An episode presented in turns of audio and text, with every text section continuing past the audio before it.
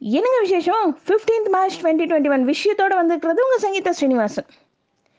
இன்னைக்கு தமிழகம் முழுவதுமே தொகுதிகள் தோறும் அரசியல் கட்சி வேட்பாளர்கள் மனு தாக்கல் செஞ்சுட்டு இருக்காங்க ஏழாவது முறையா போட்டியிடுற நம்மளுடைய முதலமைச்சர் பழனிசாமி அவங்க எடப்பாடி தாலுகா அலுவலகத்துல வேட்புமனு தாக்கல் செஞ்சாரு.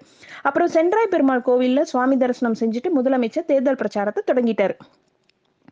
நாலு முறை எம்எல்ஏவா இருந்து இப்போ குளத்தூர் சட்டமன்ற தொகுதியில மூன்றாவது முறையா போட்டியிடுற மு க ஸ்டாலின் அவங்க அயனாவரம் மாநகராட்சி மண்டல அலுவலகத்துல வேட்புமனு தாக்கல் செஞ்சார்.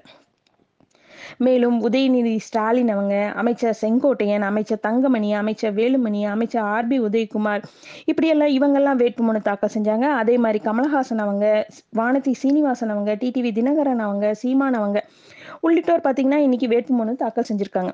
தமிழக சட்டப்பேரவை தேர்தலில் போட்டியிட இது வரைக்கும் நானூறுக்கும் மேற்பட்டவங்க வேட்புமனு தாக்கல் செஞ்சிருக்காங்க. காங்கிரஸ் கட்சியில நாலு தொகுதிகளுக்கும் பாஜகல மூணு தொகுதிகளுக்கும் இன்னும் வேட்பாளர் அறிவிக்கல.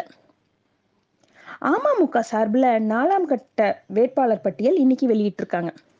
இன்னொரு பக்கம் அதிமுக கூட்டணியில நாற்பத்தோரு தகுதிகள் கொடுக்க சொல்லி தொடங்கி பதினெட்டு தொகுதிகள் வரை இறங்கி வந்துட்டோம். ஆனா பன்னெண்டு அல்லது பதிமூணுக்கு மேல தர முடியாதுன்னு சொல்லிட்டு அதிமுக தரப்பு உறுதியா இருந்தனால தான் கூட்டணியிலேருந்து விலகினோம்னு சொல்லிட்டு தேமுதிக பிரேமலதா அவங்க அதிமுகலேருந்து விலகினது ஏன்னு சொல்லி கேட்டதுக்கு விளக்கம் கொடுத்துருக்காங்க.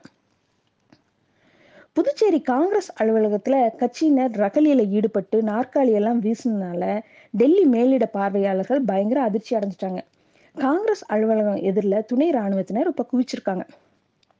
இன்னொரு பக்கம் சட்டப்பேரவை தேர்தலுக்கான காங்கிரஸ் கட்சியுடைய தேர்தல் அறிக்கை நாளைக்கு வெளியிடப்படும் சொல்லிட்டு தமிழ்நாடு காங்கிரஸ் கமிட்டி அறிவிப்பு கொடுத்துருக்காங்க. கேரள மாநில முதலமைச்சர் பினராயி விஜயன் அவர் தர்மடம் தொகுதியில வேட்புமனு தாக்கல் செஞ்சிருக்காரு. மேற்கு வங்க முதல்வர் மம்தா பானர்ஜி அவங்க நந்திகிராம் தொகுதியில காயமடைஞ்ச சம்பவம் திட்டமிட்ட தாக்குதல் இல்லைன்னு சொல்லிட்டு தலைமை தேர்தல் ஆணையம் திட்டவட்டமா தெரிவிச்சிட்டாங்க. மற்ற வேட்பாளர்களை விட நோட்டாக்கு அதிக ஓட்டு கிடைச்சா மறுதேர்தல் நடத்துவது தொடர்பான வழக்கு பதில் சொல்ல சொல்லி மத்திய அரசு அப்புறம் தேர்தல் ஆணையத்துக்கு உச்சநீதிமன்றம் உத்தரவு போட்டிருக்காங்க. தமிழகத்துல இது வரைக்கும் நூத்தி ஒன்பது கோடி பணம் அப்புறம் பரிசு பொருட்கள் பறிமுதல் செஞ்சிருக்கோம். பதினாறு லட்சம் வாக்காளர்களுக்கு அடையாள அட்டை விரைவு அஞ்சல் மூலமா வாக்காளர்களுக்கு அனுப்பி வச்சிருக்கோம். வேட்பாளர்களோட செலவு கணக்குகள் தொடர்ந்து கண்காணிச்சிட்டு இருக்கோம் ஊரிய ஆவணங்கள் இல்லாததால தான் பறிமுதல் ஆகிற பணம் பொருட்கள் ஆதாரங்களை காட்டினா திருப்பி கொடுக்கப்படும் சொல்லிட்டு தமிழக தலைமை தேர்தல் அதிகாரி சத்யபிரதா சாகு தெரிவிச்சிருக்காரு.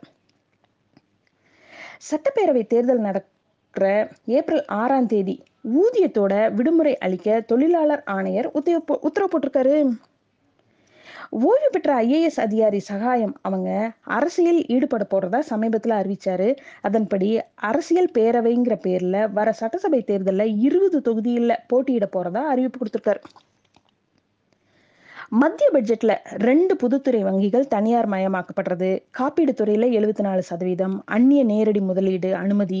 இந்த மாதிரி உள்ளிட்ட பல்வேறு அறிவிப்புகளை வெளியிட்டாங்க. இதை எதிர்த்து வங்கி ஊழியர்கள் மற்றும் அதிகாரிகள் ரெண்டு நாள் வேலை நிறுத்தமா இன்னைக்கு துவக்கிட்டாங்க.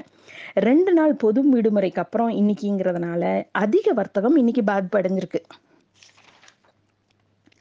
வன்னியர்களுக்கு டென் பாயிண்ட் ஃபைவ் பர்சன்டேஜ் உள் ஒதுக்கீடு வழங்கினதை எதிர்த்து உயர்நீதிமன்ற மதுரை கிளையில வழக்கு ஒன்று தாக்கல் செஞ்சாங்க. அதாவது வன்னியர்களுக்கும் சீர்மரபினருக்கும் உள் ஒதுக்கீடு வழங்குறதுனால நாற்பது சமூகத்தினர் கல்வி வேலைவாய்ப்பு இதெல்லாம் பாதிக்கப்படுது. சாதிவாரி கணக்கெடுப்பு நடத்தினதுக்கு அப்புறம் இடஒதுக்கீடு வழங்கணும்னு சொல்லிட்டு மனுதாரர் கோரிக்கை வச்சார். அதாவது இதே ஒரே கோரிக்கையோட ரெண்டு மனு வந்தனால இந்த வழக்குகளை சென்னை உயர்நீதிமன்ற முதன்மை அமர்வுக்கு மாத்தி நீதிபதி உத்தரவு போட்டார். லாஸ்ட் ரெண்டாயிரத்தி பதினாறாவது வருஷம். பிராந்திய அளவிலான குறைந்த கட்டணத்துல குறுகிய தூரம் விமான பயணம் மேற்கொள்றதுக்காக மக்களுக்காக. உதான் சொல்லிட்டு ஒரு திட்டம் ஒன்று மத்திய அரசு அறிமுகம் செஞ்சாங்கல்ல. அந்த திட்டத்துக்கு கீழே பரிந்துரைக்கப்பட்டுள்ள முன்னூத்தி தொண்ணூத்தி ரெண்டு வான்வழி தடங்களுக்கும் ஏலத்துக்கு மத்திய விமான போக்குவரத்து துறை நேற்று அழைப்பு கொடுத்துருக்காங்க. ரெண்டாயிரம் ரூபாய் நோட்டுகள் புழக்கத்துல குறைஞ்சிட்டே வருது. இதை குறித்து ஒரு கேள்வி எழுப்புனதுக்கு அதுக்கு லாஸ்ட் ரெண்டு வருஷமா ரெண்டாயிரம் ரூபாய் நோட்டு அச்சடிக்கிற பணி நடக்கவே இல்லைன்னு சொல்லிட்டு மக்களவையில மத்திய அரசு தகவல் கொடுத்துருக்காங்க. விவசாயிகள் போராட்டம் காரணமா ஜனவரி இருபத்தி ஆறாம் தேதியிலிருந்து மூடின டெல்லி காசிப்பூர் எல்லை இப்போ போக்குவரத்துக்காக திறந்து விட்டுருக்காங்க. இந்தியா அமெரிக்கா ஜப்பான் ஆஸ்திரேலியா இந்த நாடுகளை உள்ளடக்கியது தான் குவாட் அமைப்பு. இந்த குவாட் நாடுகளுடைய தலைவர்கள் இடையேயான முதல் மாநாடு தொடங்கிடுச்சு. இதுல சுனாமில தொடங்கி எங்க கூட்டணி கொரோனா வைரஸ் காலத்துல வலுவடைஞ்சிருக்கு. இந்தோ பசிபிக் பிராந்தியத்துல எந்த பிரச்சனையும் இல்லாம கடல் பகுதியை எல்லா நாடுகளும் பயன்படுத்துறத உறுதி செய்வோம்னு சொல்லிட்டு இந்த குவாட் அமைப்பினுடைய தலைவர்கள் எல்லாம் உறுதி செஞ்சிருக்காங்க. இந்தியா அமெரிக்கா இடையான உறவு பார்த்தீங்கன்னா இப்போ ஆழமா வலுவடைஞ்சிட்டு இருக்குன்னு சொல்லிட்டு அமெரிக்காக்கான இந்திய தூதர் தரஞ்சித் சிங் சொல்கிறாரு இதே மாதிரி இன்னும் நிறைய விஷயத்தோட நாளைக்கு sharply at nine o'clock உங்கள் மீட் பண்ணுறேன் குட் நைட்